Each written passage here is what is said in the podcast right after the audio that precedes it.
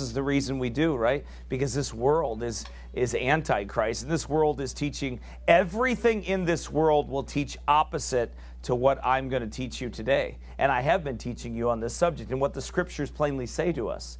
Why? Because they're antichrist. The sooner you remember that, the sooner you keep that into your mindset, you will realize the war that you are in. Mother, you will realize the war that you're in. As a wife and a mother, you'll realize that you are in a battle for your children's souls. That's I, I mean, I I can't be any more specific. Like, I mean that wholeheartedly when I say that. You are in a battle for your children's souls.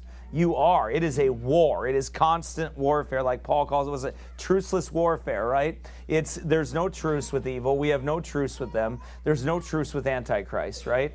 We, we, we have no agreement with them. We will fight them until we're dead. Amen. It's a kingdom, and it's the kingdom of this world. And Christ's kingdom is above this world, right? And we are part of Him. And uh, because we are, and He is our head, we have a war to battle and a fight. And judgment must begin at the house of God. If we are going to go out and preach the gospel to men, if we are going to go out and, and preach and warn people outside of the camp, then the camp has to be strong, right? The church has to be strong. The marriage has to be strong. The families have to be strong. No we're not perfect, but we ought to want to be. Amen? We ought to want to be mature believers in Christ and grow in grace and knowledge. We are not perfect men, and none of us claim to be, but we ought to have a desire to follow Christ and to mature. And as ladies, you ought to have a desire to mature in the Lord and grow. Your life here is not about anything else but maturing in Christ, growing in the grace and knowledge of our Lord and Savior, and fulfilling that through every role that God has given you, for every, for every job that God has given you in this life. So whether it's a wife,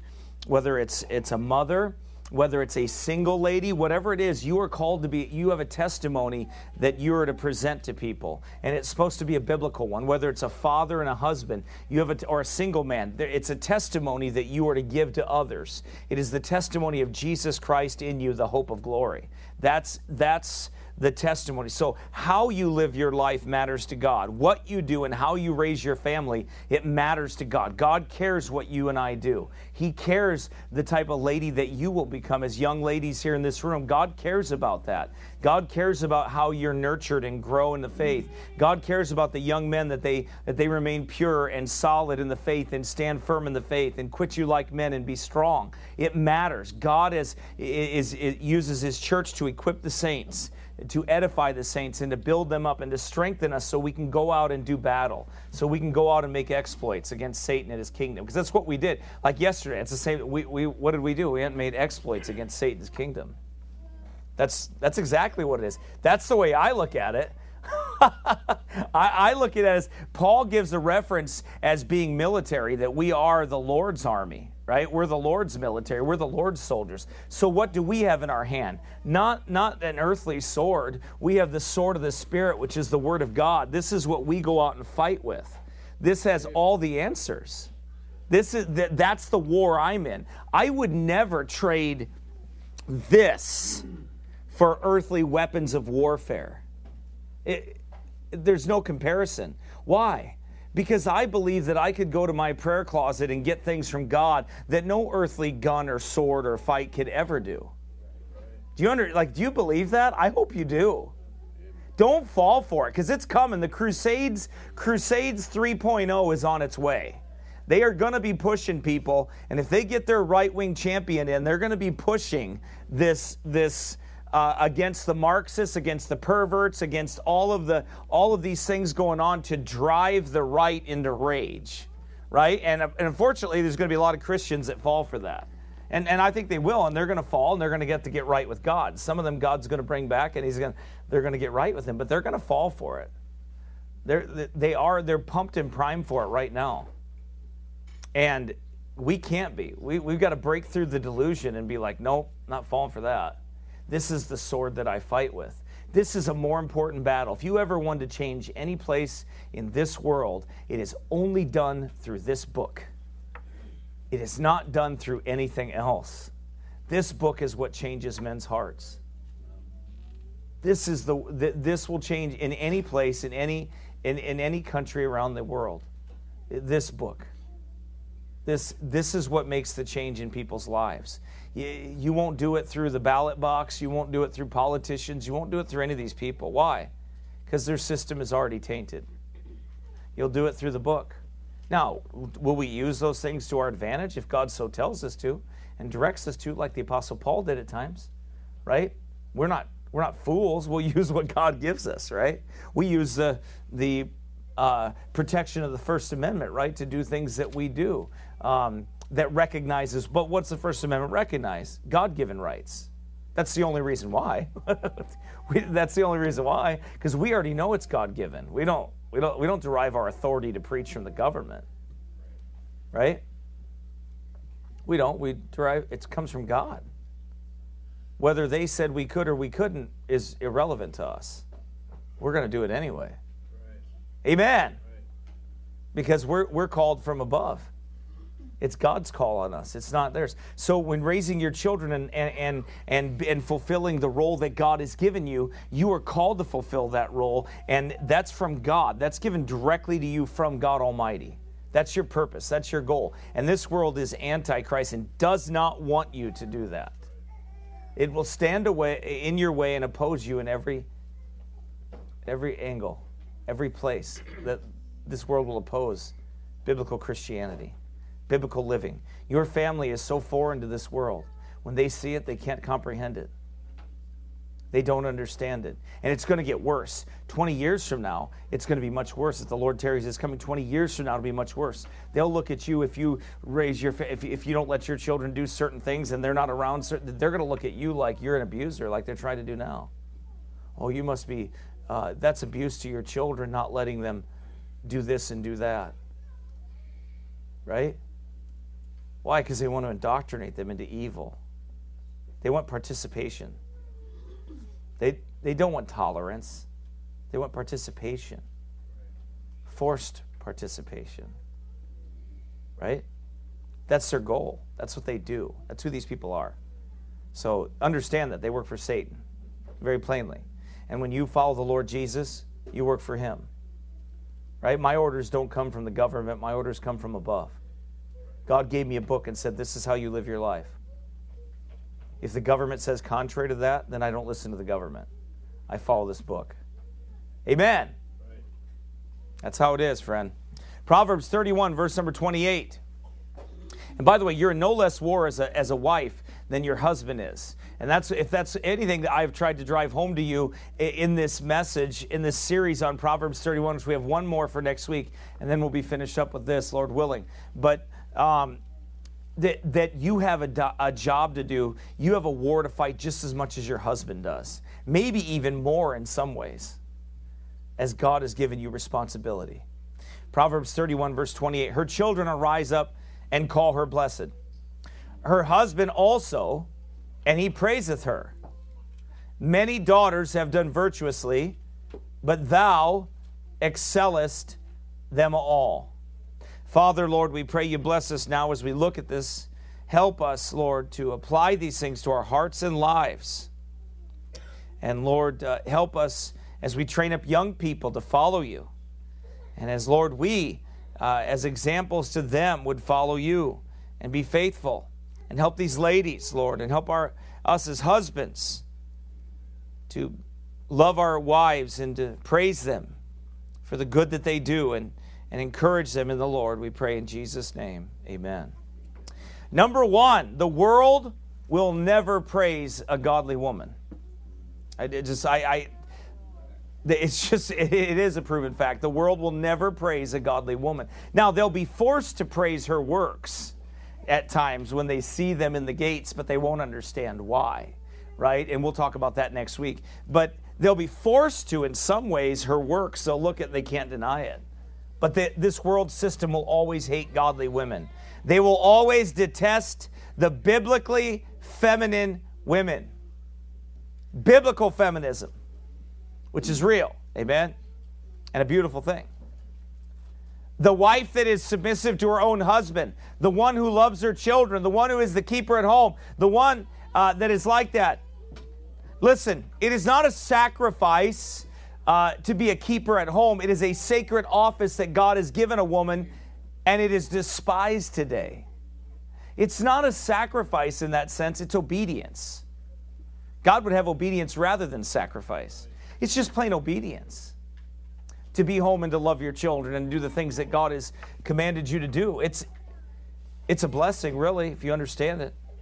This world despises biblical manhood, womanhood, and children that follow their godly parents. Children are their oppressors and women rule over them. They are wanting children to craft laws that are favorable to children to rule over their parents. That's what they're doing right now. Why? Because they're antichrist. They want, well, if your child comes to you and uh, says that they they're a boy and they think they're a girl, well, then you're supposed to just bow down to your children. Well, if my children want to drink strychnine, do I just let them do that too? If my children want to snort some coke, do I just go ahead and put it in their Cheerios or what? If my if my children want to drink booze, do I just hand them a bottle of Jack Daniels or what? Children don't know what they want or what's right for them. That's why God gave them parents to guide them and instruct them. You're, you're attempting, they're attempting to have children make decisions that their brains are not even fully formed to make. And then the butchers and the devils want to mutilate their genitals and give them drugs to change their minds and corrupt them forever. And they know that child's mind is not even developed. Right. So different than the Roman Catholic Church as they take advantage of children every day. Pa- the papacy and the, and, the, and the Roman Catholic groups do the same thing. It's the same exact abuse. They play with the mind of children and they destroy them before they can even form and understand.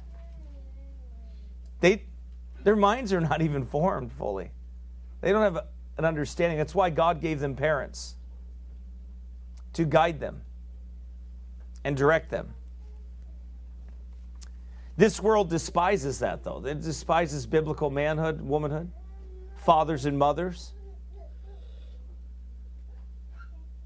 But listen to me and understand this. Do not seek the praise of the world.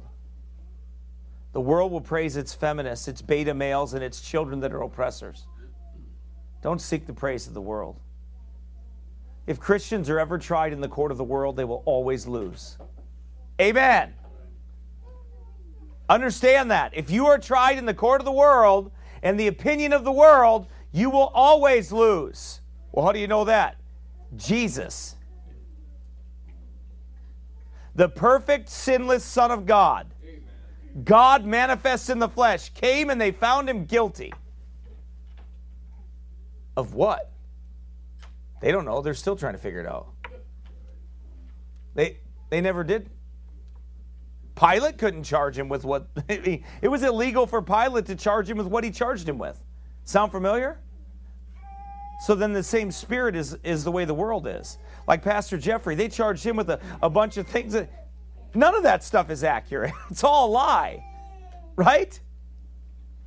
Terroristic this and restricted him and trying to keep him from going into Toronto and try to keep him from going all they lie. They're a bunch of liars. Right? They just lied about him. All of it was a lie. Sound familiar? You've been through it, haven't you? They just lie. That's what they do. That's what the, they're not going to praise you, they're going to lie about you. That's what they're going to do. That's what the world does. They will praise the woman in authority. They will praise the career woman as she competes with men, but they will never praise the godly and virtuous woman. But never seek it because there is a proper praise and one that the world cannot ignore the fruit of. They cannot ignore the fruit of all the virtuous labor of the wife, not of her husband or her children, which we'll talk about more next week. They have to face them in the gates of the city. They have to see them wherever they go and wonder how did they become what they are? Like, do you know that averagely speaking, people can't go into a restaurant and eat with their children, like because they their children aren't trained to just like sit down and obey. They're they they can't even go anywhere with them, right? You've watched it, right? I'm not talking about babies. I'm talking about for, or they give them an iPhone. The five year olds, so they so they are distracted and they just sit there the entire time. They can't have dinner at a table. Why? Well, they probably never have dinner at a table together. they probably never sit. The family probably never sits together. right? So they can't even they can't even do that. Their children can't function like they they they can't take their children to an office somewhere and do things that they have to do. Why?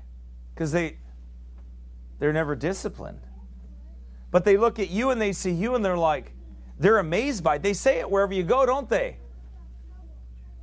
Because they're used to, ch- like, we took all our children into the, we had all 12 of us and grandma and grandpa, we're, we're all in the, the uh, immigration office or whatever you call it, the uh, immigration. the, uh, what do you call that? We're all illegals. Um, but, uh, the, yeah, the passport. We're at Steele County, right? We're, we're, we're in there and they're, they're looking and they're like, they were amazed that, that the children were able to, like, right, right, and being able to take their pictures, being able to talk and communicate, being able, like, they're not used to that. They're used to have to war with children, right? And, like, ring their, they're not used to that.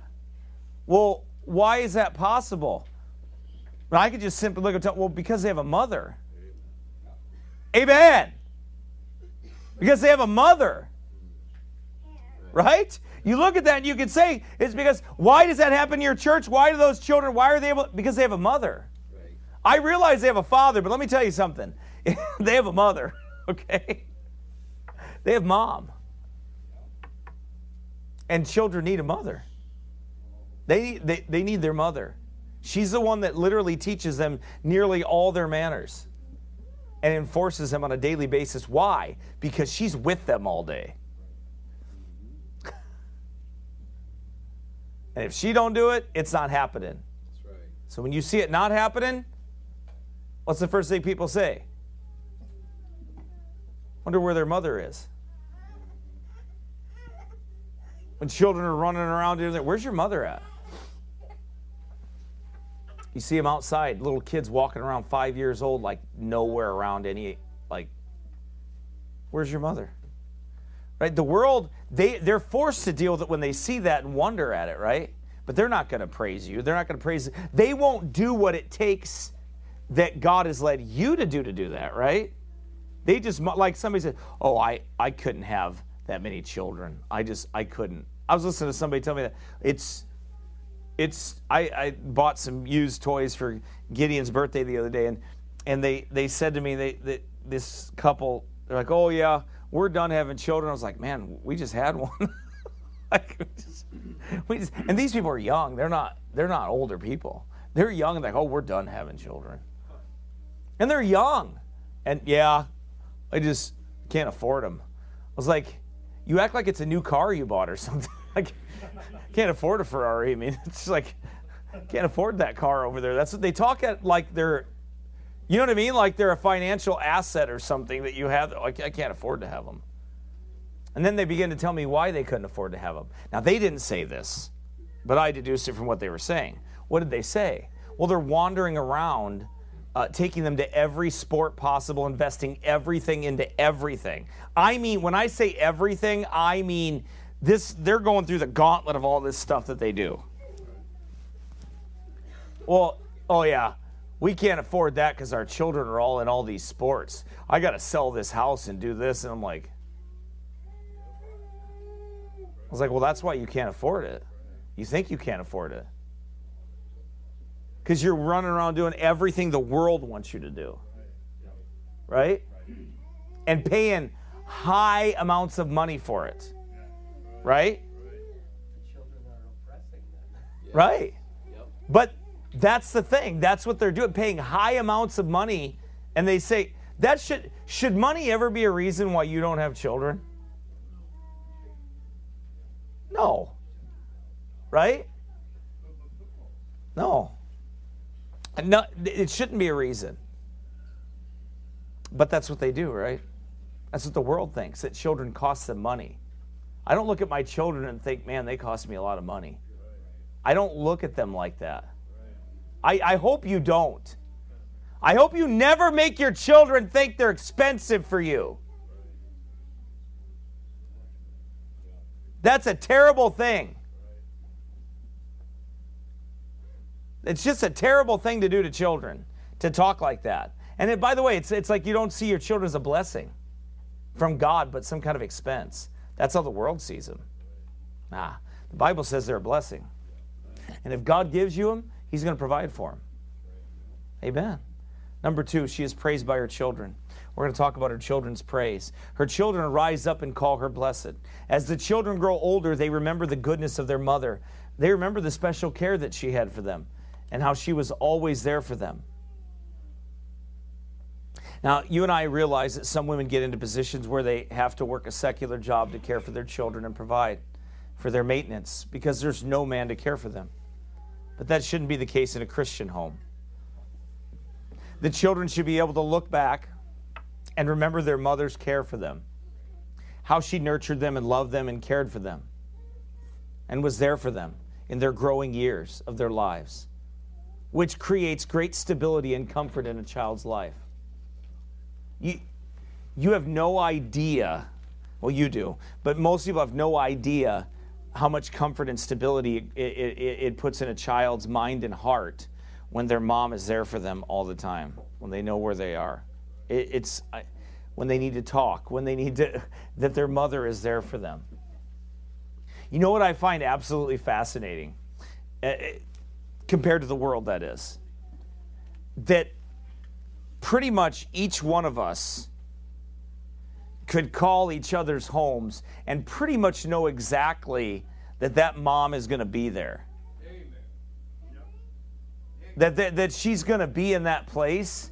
And like, those people are like the faithful people that are always th- that they have a, their mother is there they're, they're like they're, they don't you don't have to worry about well where is she at she's all over the place she's not even home she's not even around right? That they're faithful people. Or can you help with my children? I got to go do something like this real quick and run and do this, right? And you know who to call, right? You know, because they're, they're going to be there, caring for their children, their family, and doing what they do. Amen. Right? That's, that's, a, that's important. That stability that provides. I'm telling you, it cannot, it can't be matched by anything in this world. It, it can't be. That should not be in the Christian home, uh, the, uh, w- what is going on in the world. You wonder why there are so many unstable children in Generation Z and Generation X, they call it? How about the fact their mothers totally abdicated their God given role to the state and were not there for their children? It's been going on for really 80 years. Totally abdicated it, right? So these parents now that are being thrown into nursing homes and children not caring for their own parents is the same thing as when their parents stuck them in a daycare and let the state raise them. Is it not? These are the daycare generations, aren't they? That are rising up. They're the daycare. Well, they just put them in daycare. The school raised them. Everybody else raised them. Their parents didn't know them. Right? That's the way it goes, isn't it? Now, let me say this about children, though. It, it, praising her, rising up and praising her. Thankfulness does not come natural to the self centered and fallen nature. Foolishness is bound in the heart of a child. Right? Children are not overflowing with thankfulness, they're taught thankfulness. And you mothers have to be patient and remember that. That children learn to be grateful to, for their mothers. They learn to be grateful for their parents. And you teach them thankfulness, right? Children are to be taught to be thankful as they grow up and assume their own place in this uh, world and learn how difficult it is to be a parent. They usually come to appreciate their mothers more and more, especially if the mothers were virtuous and self sacrificing. These children, they rise up and call her blessed. But this probably refers to the fact of later in life. It's not right away. Children don't appreciate things right away. I understand that. I pastor people, they don't appreciate things I say right away. a lot of times they don't appreciate things I say for years. I know that because I was the same way when when I was uh, newly saved and I came in. They, they, you won't appreciate some of the things I say to you until years down the road, right. or until you're faced with that. Yeah. Right? Until you're faced with that faced with something that, that, that causes you to mature and to grow up, and you're like, oh, yeah. Man, uh, my pastor said some things to me back then. I, I remember him now, and I'm like, you know, I get what he meant by that now. Like, I, I, I understand why he said that to me. I didn't understand it right then. Remember, even the apostles were like that. Jesus said things, he said, but you cannot bear them now. Yeah. He said, There's some things I can say to you, but you can't bear them right now. Oh. Right? They, they just could, they weren't mature enough to handle what he was going to say to them at that point. And that's true, isn't it, with children as well? And that's true with you and I. Parents have to be patient with their children, though, in this respect. Children go through a lot of funny stages. Didn't we all? You know, where they're not close to being thankful for their parents as they should be. It's not right, but it's often part of life in the sin cursed world that we live in. The parents need to trust the Lord and remember his own youth to put things into proper perspective. You need to remember that, that you weren't as thankful as you should have been. And it took you years to be thankful for the things that God has done for you, right? I, I would say this as a husband and wife, I, I would say that eh, to be the more, the longer I've been married to my wife, the more thankful I am for her, right? The, the, the longer the longer I've, I've known the Lord, the longer I've been saved by grace, the longer I'm more thankful for all that God does for me. Right? I think that's true, isn't it? And as pastoring a church, the more thankful I am for the simple things that God has done for us and, and the miraculous things that God has done. And as a, as a husband and wife, you'll be the same way. You grow more thankful when you grow more dependent. Amen. And then when children, when they rise up and they don't have a clue what they're doing, when they start to raise their own children, they, they start to remember, yeah, my parents really did sacrifice for me. They really did love me. You know, when they figure that out, it's funny because sometimes my children, I, I, won't say which ages and which ones, but uh, they will we'll conceal their identity. But I, I will say they, they, they've been surprised at times. Wait, you mean you have to pay for electricity?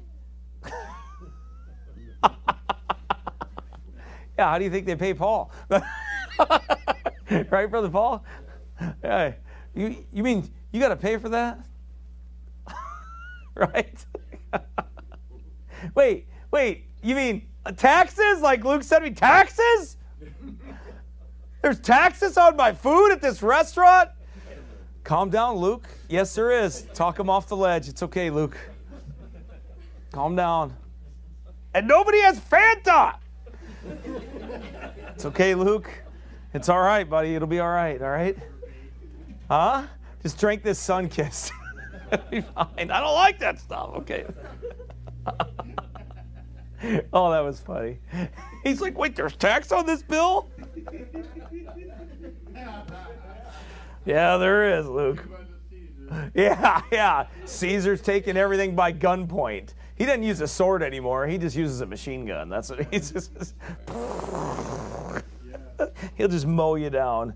But uh, yeah, yeah, they they take that money. But children, they don't understand that. You grow to learn. Wow, my parents, they like stuff was expensive for them to do. Like that they did. They did things for us because they loved us and they they provided these things for us because they loved. And I try to remind my children that you know we're blessed uh, even the things that we have, you know, that God has given us as as even Americans in this, you know, the things that that we are we have and the you know the heat and the you know. Um, the electric, the gas, the places that, you know, the, the groceries and everything else, the availability of some things and all that. We are blessed to have those things, right? We're blessed to be in a place where you can turn something on and you have electricity, right? That you have th- those things. Right? That you know, you're don't forget to be thankful.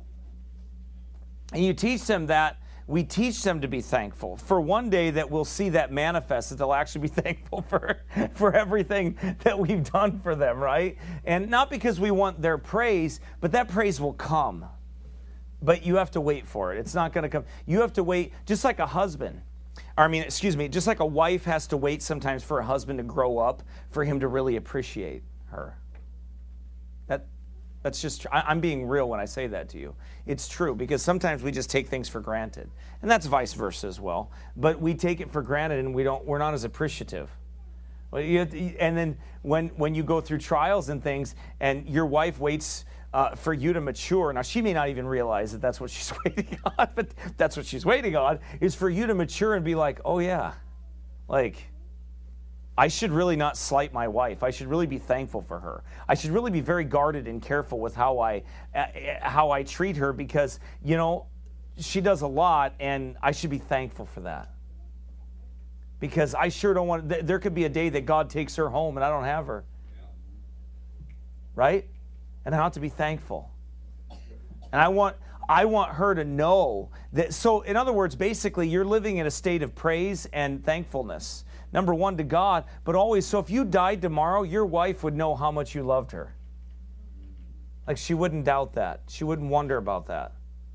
You ought to live your life. You and I ought to live our lives. And, children, you ought to make sure your parents know that you're thankful for them. Because your mom or dad could drop dead tomorrow. And you don't want to wonder do my parents know how thankful I am for them?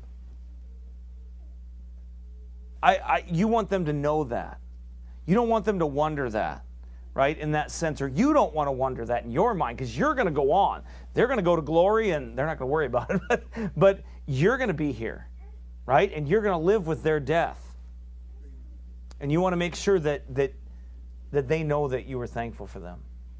So Praise is important, amen? It's important. Uh, the world calls it positive reinforcement, the Bible calls it praise. Amen. They did they, they tried to invent some new thing and make it sound fancy, but what is it really? It's just praise. Right? It's being an encourager, you know, infusing someone with courage, giving them courage, right? And encouragement. So parents be patient, it'll happen. Children should be thankful for their parents and should call them blessed. Children, remember one thing it's impossible for you to pay your parents back for all that they do for you. They're not asking you to either, by the way. But at the very least, they should, you should show thankfulness. How selfish and sinful are children who grow up and ignore their parents and do not communicate with them and do not express thankfulness to them. Thanksgiving should characterize the child of God. Turn to Colossians chapter 2, verse number 7. We ought to be thankful. People ought to know that we live. Man, I, there. I'll tell you, there's there's one thing that we need to guard our tongue from as much as possible. What pours forth from our tongue should be more praise and thankfulness and less complaining. I fear that we complain way too much. We don't take our complaints to God as much as we should, uh, and who can fix them. But we complain to our fellow man. We complain about how hard our life is, or how hard our struggles are, or how hard those things are. That is ungratefulness to God for giving you the job that you have, the food that you have, the fact that you can even have a backache to get up and go to work, right? Amen. When some people, they're laid out, they ain't getting up. All those things that and we realize there's a reality of that in our lives that we have pains and we have struggles but when are we thankful and express it? Are we known as being thankful people for all that god has done for us? I know this is supposed to be about praising a wife and it is but i, I, I just it's very convicting to me Amen. that that we we're not thankful enough we're not praising god enough we don't praise or praise and encourage one another enough. You know there's nothing wrong it's not being proud or arrogant or lifting somebody up with pride to be grateful for what they do for you. It's not flattering, it's not wrong. If it's sincerely from the heart, it's the right thing to do.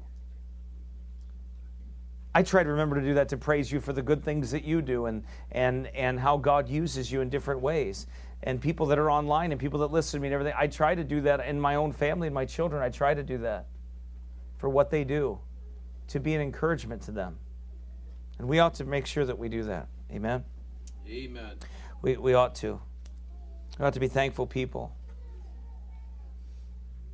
See, these children, the reason they rise up and praise her is she's, she's a fruitful mother who, seeing her prudence and experience for affection and affectionate care, celebrate and praise her and own that she has rightly won the blessing of the Lord. That's what they see. These children of godly mothers rise up and praise their mother. As they raise their own children, they remember the tender patience and love of their mother who always cared for them and put them first and their needs before her own, that she faithfully supported their father. Her tender guidance and her wise counsels, her loving discipline and her holy example are vividly kept in their remembrance. They cease not to give her praise and respect. Now, lady, let me say this to you you should want to be that mother, and you should be that mother. Your reward comes later, it is not instant, and many times you have to wait on that. But notice she puts the work in for years and she waits for the blessings of, of, her children to rise up and call her blessed. Don't rob yourself of those blessings. And how many husbands have robbed their wives of those future blessings by forcing them into careers or to pay their own way, so to speak, and took their mother out of the home and robbed them of that upbringing and stability that they needed, and robbed the wife of the blessings that she could have had by doing that? It happens all over the place. Sign me up for the next women conferences. I'll preach all of them. I'll preach this. I'll hold my nose and do it anyway. Why? You want to change some things. You get mom home in the right place she's supposed to be and dad doing what he's supposed to do, you'll see churches change all over the place. You'll see them change all over. And by the way, that's what needs to change. You ain't changing this nation until churches get right with God. If you can't even, if, if God's people in America can't even follow the simple guidelines of a husband and wife and what a marriage is and what a home is, you ain't do nothing to this nation. You're just an abomination. The Bible says you're a walking blasphemy. Amen. That's what he says in Titus 2. It's a blasphemy, it's an abomination. It mocks God. It causes the enemies of the Lord to blaspheme.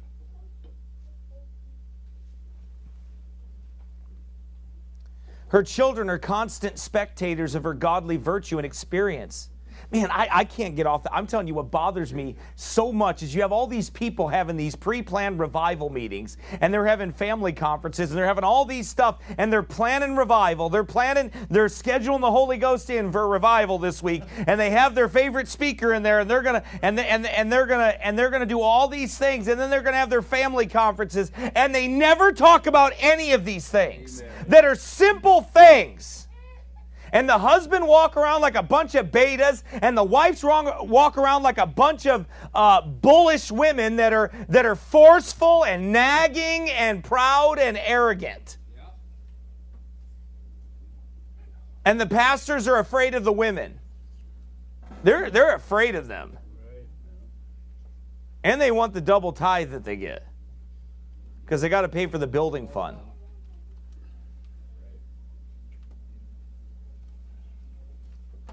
That's what it is. And I, it just bothers me because you, you go around and they have all this busy noise and action and everything, but they don't ever get to the root of the problem. They don't ever see those marriages get fixed and people understand what's supposed to be done there. Why? Because they ignore God's simple way. It is. It is a bunch of lip service because it never makes anybody really deal with what we assume that people understand. Well, they know what a husband and wife is. They do? No, they don't. I don't assume that they do. I assume that they don't have a clue. Why? Because most pastors don't preach on it. So they don't know. So they live in ignorance and they do things that are contrary to their family that destroys their family and they don't know why. Well we went to church. We took our kids to sunday school. We we did these things. Right? We followed dave ramsey's financial yeah. We we did all that right? I i saw i went to one of those oh that guy got, by the way, I went to one of those meetings. There are people throwing up credit cards on the stage, uh, sacrificing their credit cards or whatever you call it. You know, they're all, I'm like, I'm standing around there. I'm like, I'm just not funny, man. I, I just, I, I looked, and then they're like, you got to go in and have these meetings about, and then the pastor had everybody go in and have these meetings, right? With this man, and he's going to fix your finances for you. You know what his way to fix it was? All right, how old are you? 47. Okay. How many years haven't you tithed? I don't know. This is going to hurt. Um, okay, so you owe tithe from the time that you first started breathing. So you took your first breath. What year was that? I don't know. I think you're going to tell me. I was I was in diapers. I didn't know any money. I didn't make any money. Nope, you owe tithe from since you so you go back to the time that you were born and you take that times 37 and you, you give that to and you give that to the church every every you split that up and you give that to the church every week. And you make payments on that to God and you pay God back for your tithing that, that you and I'm like, and I, I'm sitting up there and I'm like, I didn't like him. Like I couldn't stand him. You know why? Because like I dealt drugs on the street and was around a bunch of losers, extorters, I mean bad people and everything like this. And this guy, I mean, yeah, this guy's like, what?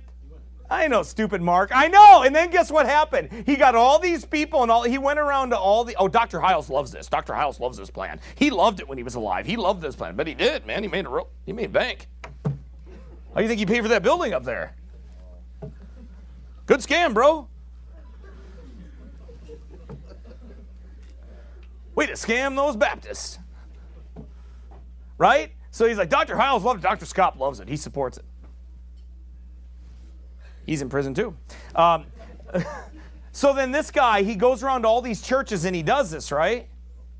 And then they go like, here come the federal indictments. He robbed those poor old ladies of all their retirement and those old men and ended up in the clink. He took Jim Wilford's mom for he took Jim Wilford's mom for like a couple hundred grand. Brother Jim, he took yeah. Ended up in prison. I don't know why I said, but keep playing the game, I guess, right? But that, but why? Well, you know, and then then Dave Ramsey's idea was send your wife to work to pay off all your bills.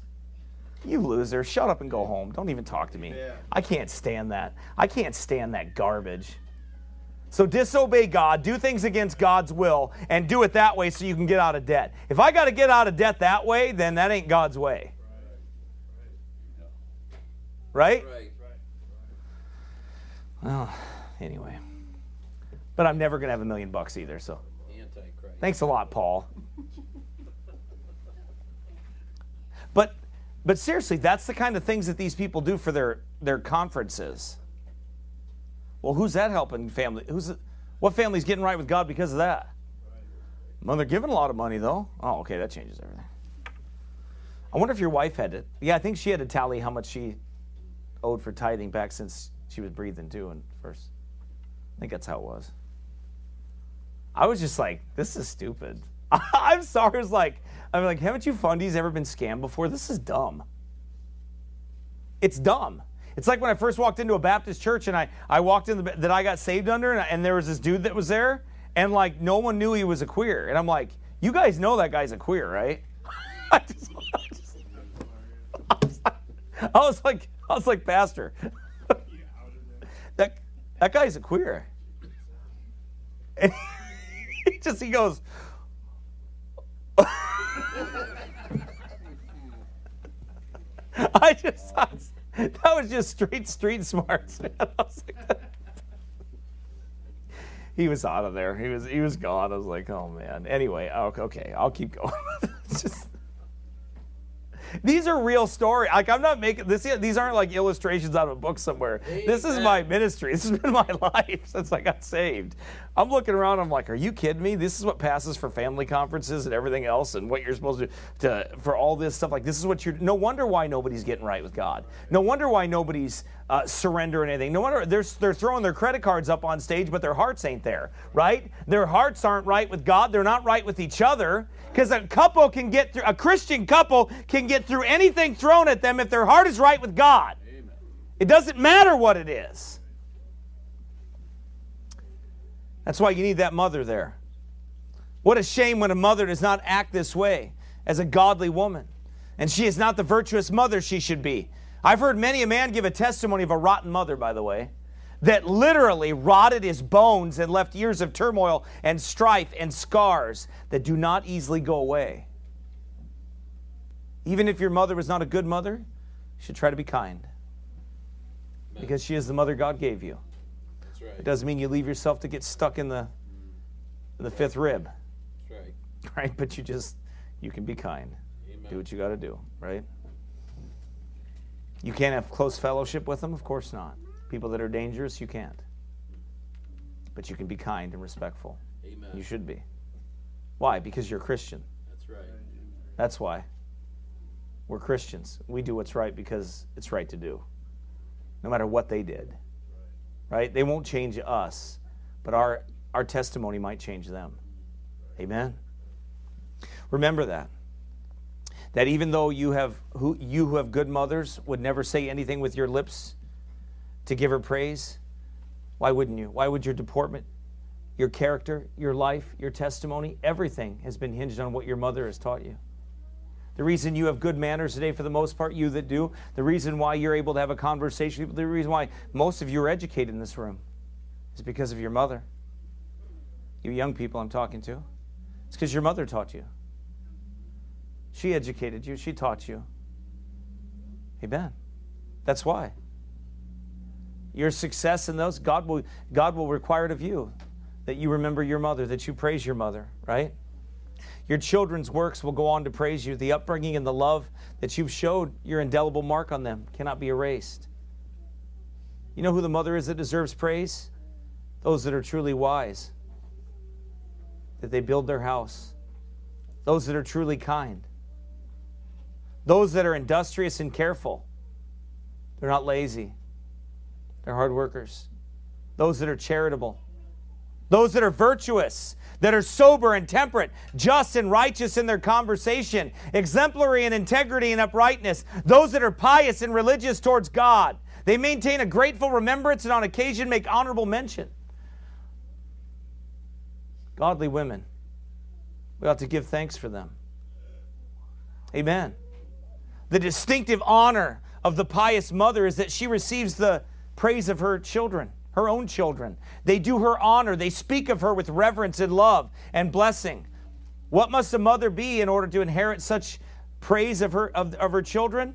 Notice her prudent regulation of the affairs of her household. Look at Proverbs 31, and exp- he's explaining why she's praised. Look at what type of woman she is and what she has done. That's the woman. If you look there at Proverbs 31, he explains why she's worthy of that praise. And then you ought to look at that and say, I need to be this woman. Because that's the woman God wants me to be. Not just be, not because I want to be praised, but because it's right. Because remember, you're not going to be praised at times. Right? Who can find a virtuous woman for her price is far above rubies? The heart of her husband does safely trust in her, so that he shall have no need of spoil. She will do him good and not evil all the days of her life.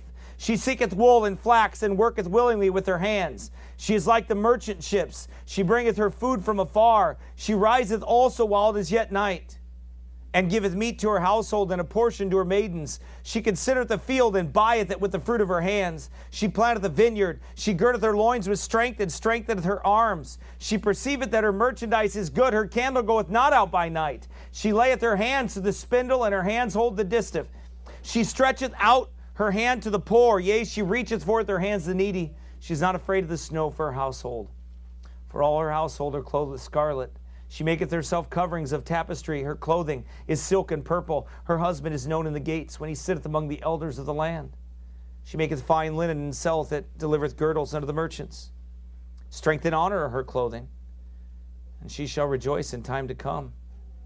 She openeth her mouth with wisdom, and her tongue is the law of kindness and in her tongue is the law of kindness. Amen. She looketh well to the ways of her household, and eateth not the bread of idleness. Her children rise up and call her blessed, her husband also, and he praiseth her. The religiousness that influences a child is the religiousness of common life. The spirituality that is the life that imbues all things with its feelings and sanctifies all things with its presence urge upon young women the present cultivation of such a character as will make them wise and holy mothers. Amen. Number two, her husband will praise her.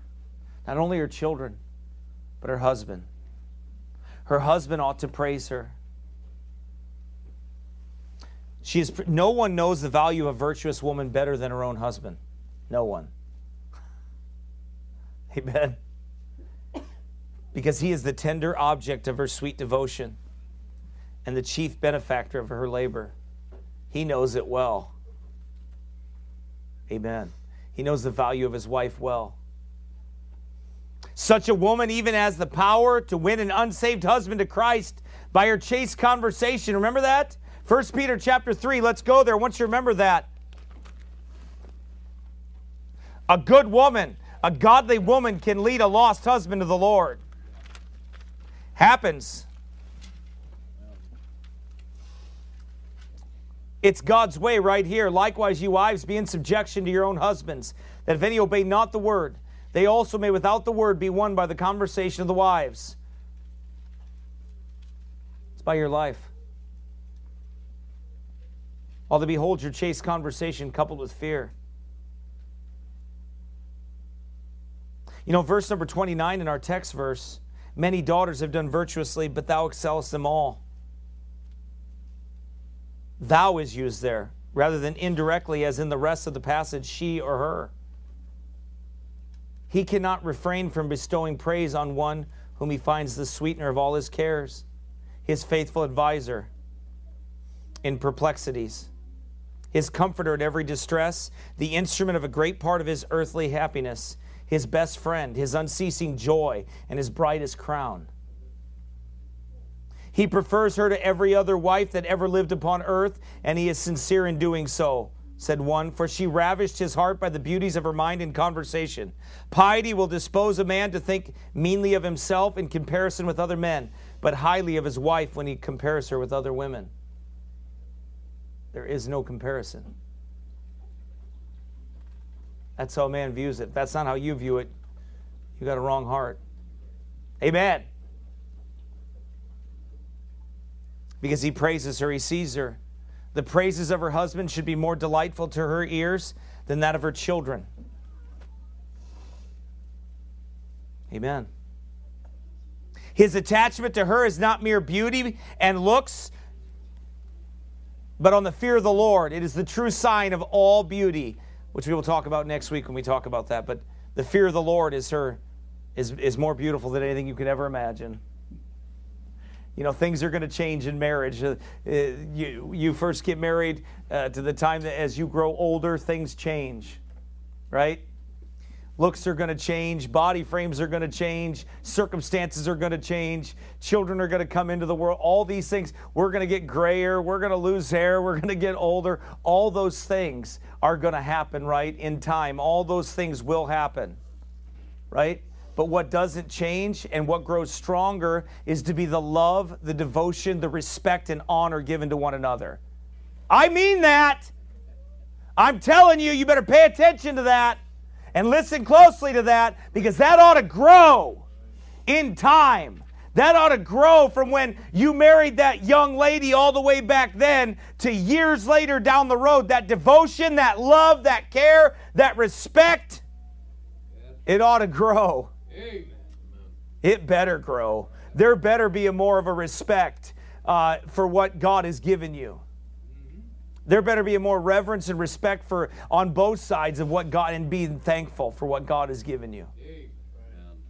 That better grow. Something's wrong with you if it doesn't. Something's wrong with your marriage and you need to get it right. And usually it's your own heart. Amen. Filthy, selfish hearts don't, don't appreciate what God has given them.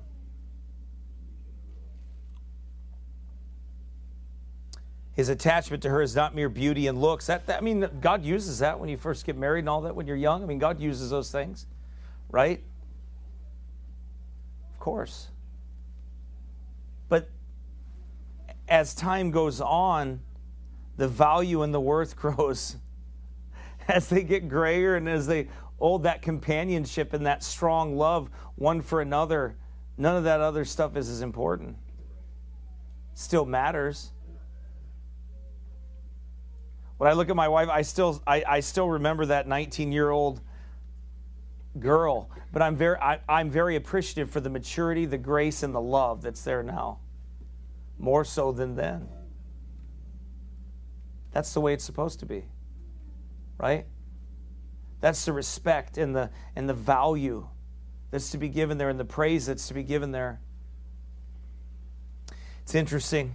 Uh, I don't use a lot of these, but I like this one. When Jonathan Edwards was discharged from his appointment, he came home in despair. But his wife smiled bravely and said, My dear, you have often longed for leisure to write your book, and now it has come. I've lighted a fire in your room and set the table with pens and paper. He was so cheered that he set to his work at once and he wrote the book that made him famous. She just encouraged him. Right? She just she was an encouragement to him. Isn't that amazing? And you think about that. You think that, that that men like men like that, Jonathan Edwards, Shubal Stearns, any of these men would be where they are? Like Brother Beller, I traveled around with Brother Beller. I know Brother Beller, but I also know how close he was to his wife and how much he dearly loved his wife and cared for her and how much she did for him and how, how she's now still goes around and, and, and sells his books to make a living, you know, through, through things, which is fine with me. I mean, she's, she's a widow. She doesn't have anybody to take care of her, right? So, but she, she goes around and she, you know, on the website or wherever and, and, and churches buy the books and they should, by the way, it's a very good book. America in Crimson Red and the Coming Destruction of the Baptist People and the Collegiate Baptist History Workbook. I'm plugging all those. But uh, amen. Now, I, I appreciate that woman. Why? She stuck by that man and she was faithful to him. She loved him. She's faithful to him. She still loves him. Right? Hardest thing she's ever been through in her life. But guess what? She's not trying she's not out there trying to build a legacy for herself. Do you know what she's doing? She's continuing her husband's. Like she's not trying to make a name. Like what what is she doing? She's she's pushing her husband's and and respecting her husband and selling his books and continuing the vision that he had to see Baptists realize what Baptists actually are. Right? And they're not supposed to crank up the war machine and they're not supposed to be these people. That's not who they are. Any of those things. They're real Baptists. They believe what they believe, right? And they believe what the Bible says. That's what she's out doing still, 10, 10 years later. 10 years later, still doing that. Once in a while, she'll message me or I'll, I'll uh, message her about something, and, you know, but, and you have too, right? You've sent, you've gotten books. Yeah. She's a, she's a very sweet lady, but what is she doing? She's continuing her husband's legacy. She's not trying to make a name for herself. She loved her husband. Amen. I, it reminds me of Charles Spurgeon also. You know, his wife would pick him up off the ground. People wonder, you know, they asked him, you know, the secret to how God blessed, you know, Metropolitan Tabernacle. He said, well, it's the prayer of the saints in this church. It's not, he never took any credit for any of that. He said, well, he took him downstairs the basement and showed him. what was down there? 100 people praying. right? He didn't take credit for for that. He never did. He never said, "Oh, I'm this great preacher" or anything. No, I mean he was. People hated him in the news and ever. He's a Baptist. They hated him. That's just the way it works, right? They'll say good things about him now. Some of these people they hated his guts. He wasn't. He wasn't enough like they were, and they didn't like him. But you know what the secret was to his godly wife that loved him. I mean, she supported him and she stuck by him and she was faithful to him and it encouraged him when he was had depression, when he was weeping and sobbing on the floor. She would go down to this little and she'd pick him up off the floor and put him in his chair. Because he was sick. He had diseases in his body that caused his, you know, depression and everything. People don't realize that that that he had real physical diseases that that caused his mind to, you know, get depressed like that. It was he had really bad sickness. I mean, his, his body was inflamed most of the time with things that he was in constant pain. He lived in constant pain. But he loved the Lord and he, and he loved his wife and she loved him. And he would close his letters and they would, yours till eternity. And she meant it. And so did he. Amen. It's just a, that praise was there. He praised his wife too. He always did. Amen. Do you encourage your wife? Do you speak highly of her and encourage her work? Do you praise her highly for her work's sake?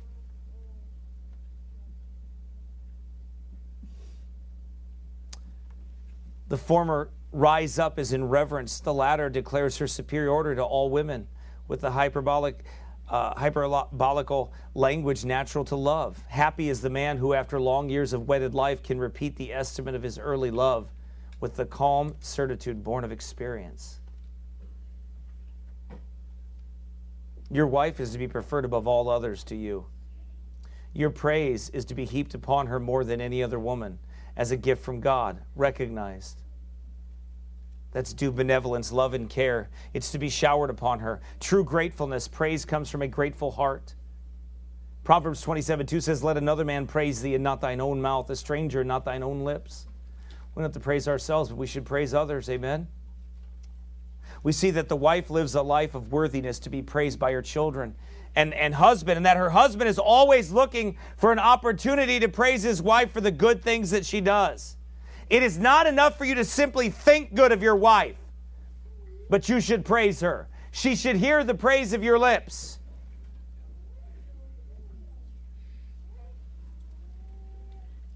See, that, see then that as a wife, that, that you live that life that is worthy of praise.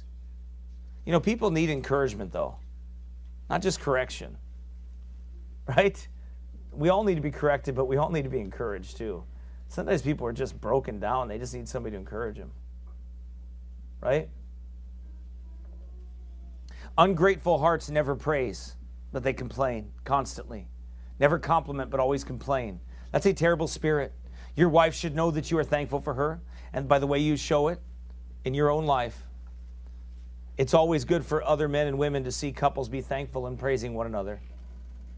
By the way, people should see strong marriages. I mean, in sincerity. I don't mean like putting on a show because that doesn't work. People can tell whether you're real or not, right?